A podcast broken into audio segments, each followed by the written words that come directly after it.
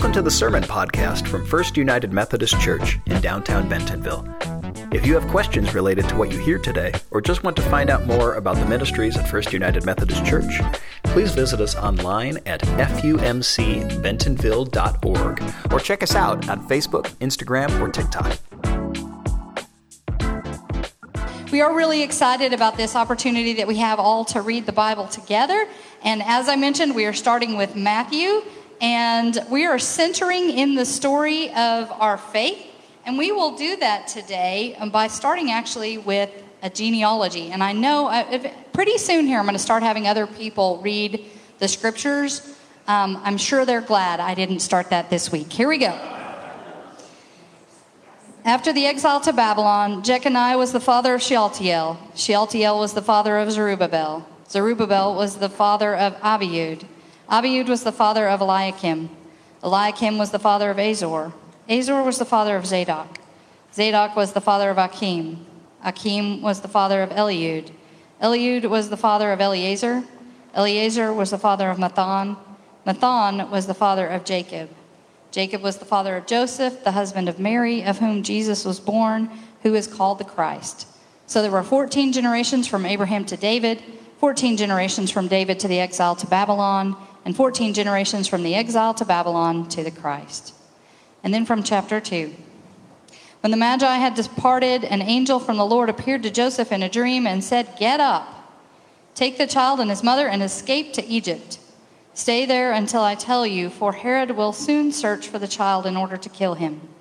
Joseph got up and during the night took the child and his mother to Egypt. He stayed there until Herod died. This fulfilled what the Lord had spoken through the prophet. I have called my son out of Egypt. This is the word of God for the people of God. Thanks be to God. Let us pray. Lord, open our hearts, our minds, and our eyes that we might see and know the word you have for us this day. In your holy name we pray. Amen. So, my mom has 20 brothers and sisters. Yeah, seriously.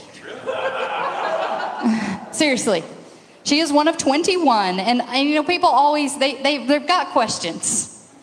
And they want to be nice about it. So the, the question I usually get is, so all the same mom? no. Um, some of those are half brothers and sisters, um, but they are all blood related. And and the, the, also reality is is they don't all know each other either. So uh, very famously my mom and my aunt vicky would tell this story about the fact when they were at a bar one night and they were talking with one of their brothers and one of their other brothers came up and was visiting with them. And then the first brother asked my aunt vicky to dance and um, the other one who had come up said now you be careful with her. That's my sister. And the, the other guy said uh, that's my sister too and my mom and Aunt Vicky said, Surprise! and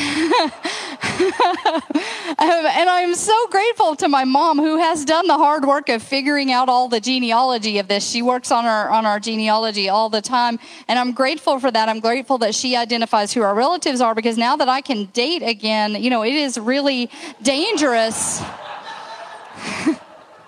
for me to date, especially in Oklahoma, and we're right close to Oklahoma, so you know it could be a dicey situation. So it's good to know who my first cousins are. You know, you want to know you want to know that right out of the gate there. So, um, and that's really the purpose of genealogies. Actually, is that it's to help us know who our family is, right? It centers us in our in a story, and and in fact, we might say that our family is our first story. That whoever it is, however it forms us, that family is our first story. It is our beginning, middle, and our end. We usually find ourselves in the middle. Um, it is our past, our present, and our future. It's this unfolding of this plot of our life that we are centered in, in knowing who our family is and how it shapes us. And that's why it's important for us to look at this genealogy. And I'm sure that's why Matthew opens up this gospel with Jesus' genealogies because Matthew is deliberately centering Jesus in a story. And he, what he's doing is bridging this reality of this um, Jewish faith that we have stood on and then what that means as the Christ comes into our world. And if we look at what, G- what Matthew does with this genealogy, he's making very specific claims for Jesus that end up being also claims for us and for our faith. So the very fact that, that, that Matthew points out that David is in Jesus' family line, that Jesus comes out of this Davidic line, means that Matthew is laying claim to this identity that Jesus is king. He is in this legitimate kingly line. But then Matthew backs it all the way up to Abraham. And Abraham, as I mentioned a couple of weeks ago, Abraham is the father of the Jewish faith. And so, by the very fact that he puts Jesus in this family of Abraham, then he lays claim to the fact that Jesus is a Jew and stands on that Jewish faith. And in many ways, is the fulfillment of this hope for this Jewish Messiah, right?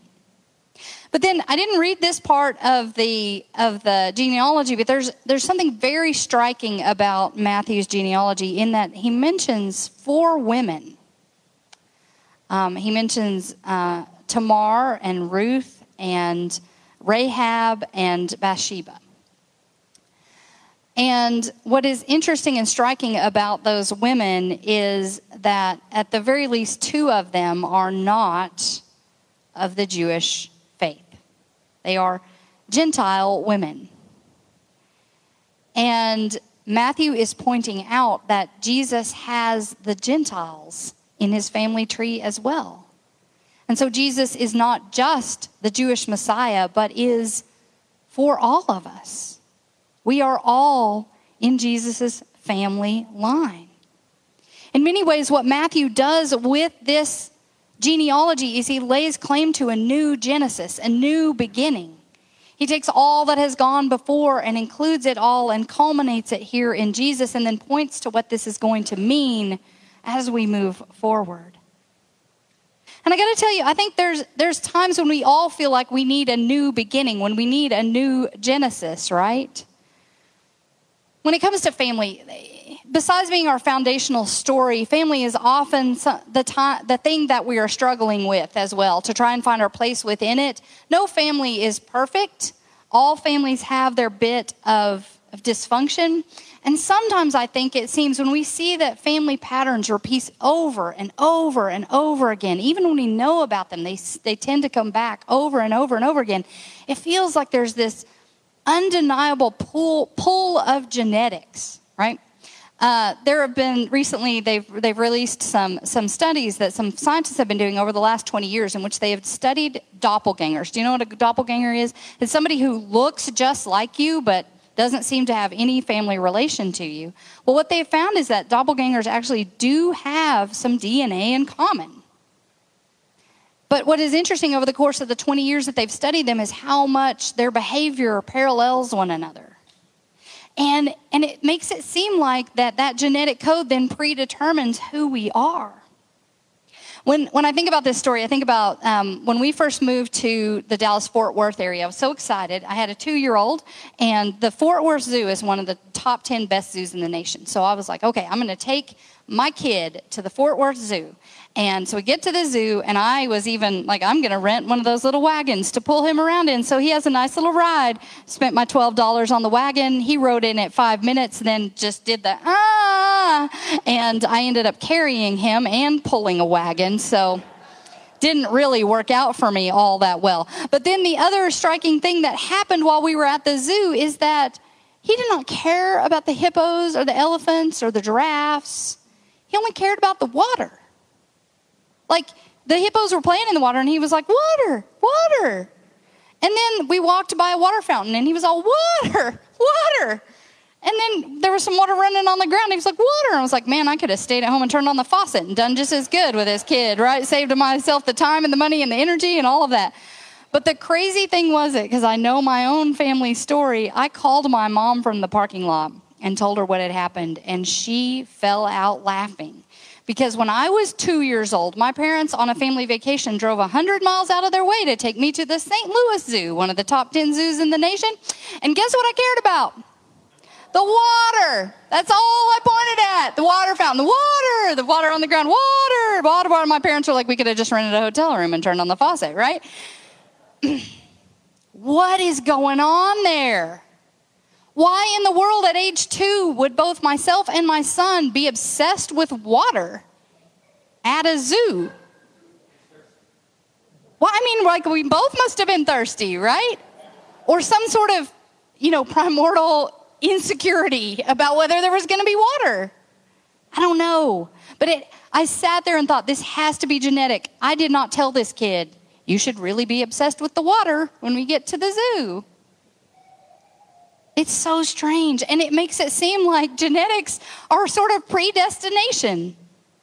Like, because of our genetic code, we have to behave in a certain way. And we can even see within this story of Jesus's early childhood, birth even, that, that family patterns seem to be repeating, right?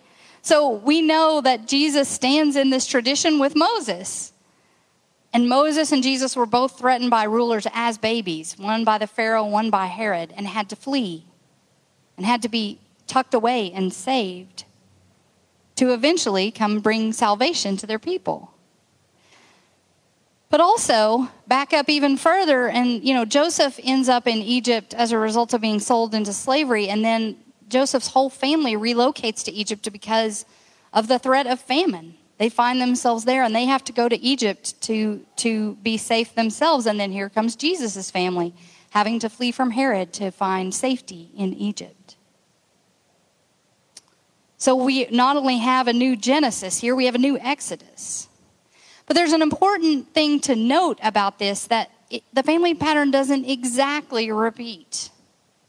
Because when the people leave Egypt the first time, they are fleeing slavery, and they are doing so under duress and being hunted and chased after. But Jesus' family comes back peacefully from Egypt, having been kept safe there. They now return to bring out of their own freedom to bring this new freedom to the world, to bring this new salvation to the world. And so Jesus, in his story, also heals Egypt, heals that rift. Egypt is now not this place to be feared and reviled, but it is a place that gave the Savior refuge for a while. He changes the Exodus story and heals it. And I will tell you, my friends, Jesus can heal your story too. As I mentioned, we all have dysfunction in our families. Sometimes it's that we're obsessed with water when we're two years old, but sometimes it's addiction or abuse. Sometimes it's all kinds of brokenness. And periodically, we all need a new way of being, and we need the freedom to be able to do that. So, if genetics are the predestination, then Jesus is the freedom and free will that breaks the hold of that predestination and says, You don't have to be that way. Now, my grace will break your chains. You can be new, and I will give you a new family to strengthen you for it. So, we are given a new Genesis. We are given a new Exodus. We are given new freedom in that we are given this new family. But the way we are shaped as a family is to know our story. And that's why that's why I want us to read it. There's value in this story. There's value in knowing our foundation. There's value in knowing who we are as a family. And some of the strength that we draw from it is exactly that. We draw strength. We draw a foundation. We draw a an identity as the people of love called to love God and love neighbor. But some of the value of this story is to remind us what we don't want to be. How many of y'all have ever said, I can't believe I turned into my parents, right? Um, well, some of the stories in this book are to remind us that humanity is far from perfect. There is much to be aware of, and there are choices to be made against. And, and knowing this story gives us guidance in how to do that. We have a new family and a new family story. And this is our foundation. This is what we center in. This is what structures who we are. This is who we are as the family of faith. We are all one in Christ Jesus, and Jesus can heal us of whatever brokenness we're struggling with. So, my friends, Welcome to the new beginning. Welcome to the new found freedom. Welcome to the story. And welcome to the family of God. In the name of the Father, and the Son, and the Holy Spirit. Thanks for listening to the Sermon Podcast from First United Methodist Church in downtown Bentonville. If you would like to let us know you were here, follow the link below to connect. To participate in worship through giving, you can give online at fumcbentonville.org or on Venmo at FUMC Bentonville. FUMC Bentonville welcomes all. Because we believe the communion table is God's table, we invite everyone into our church family. We welcome and celebrate every race, gender, gender identity, sexual orientation, marital status, age, physical and mental ability, national origin, economic station, and political ideology. We come together in action and outreach, aspiring to follow Jesus' example of radical hospitality, love, and grace as a transformative movement in our community. Please join us for worship on Sunday mornings at 9 and 11 a.m., both in person and on Facebook Live. All are welcome, and we'd love to have you with us. Grace and peace.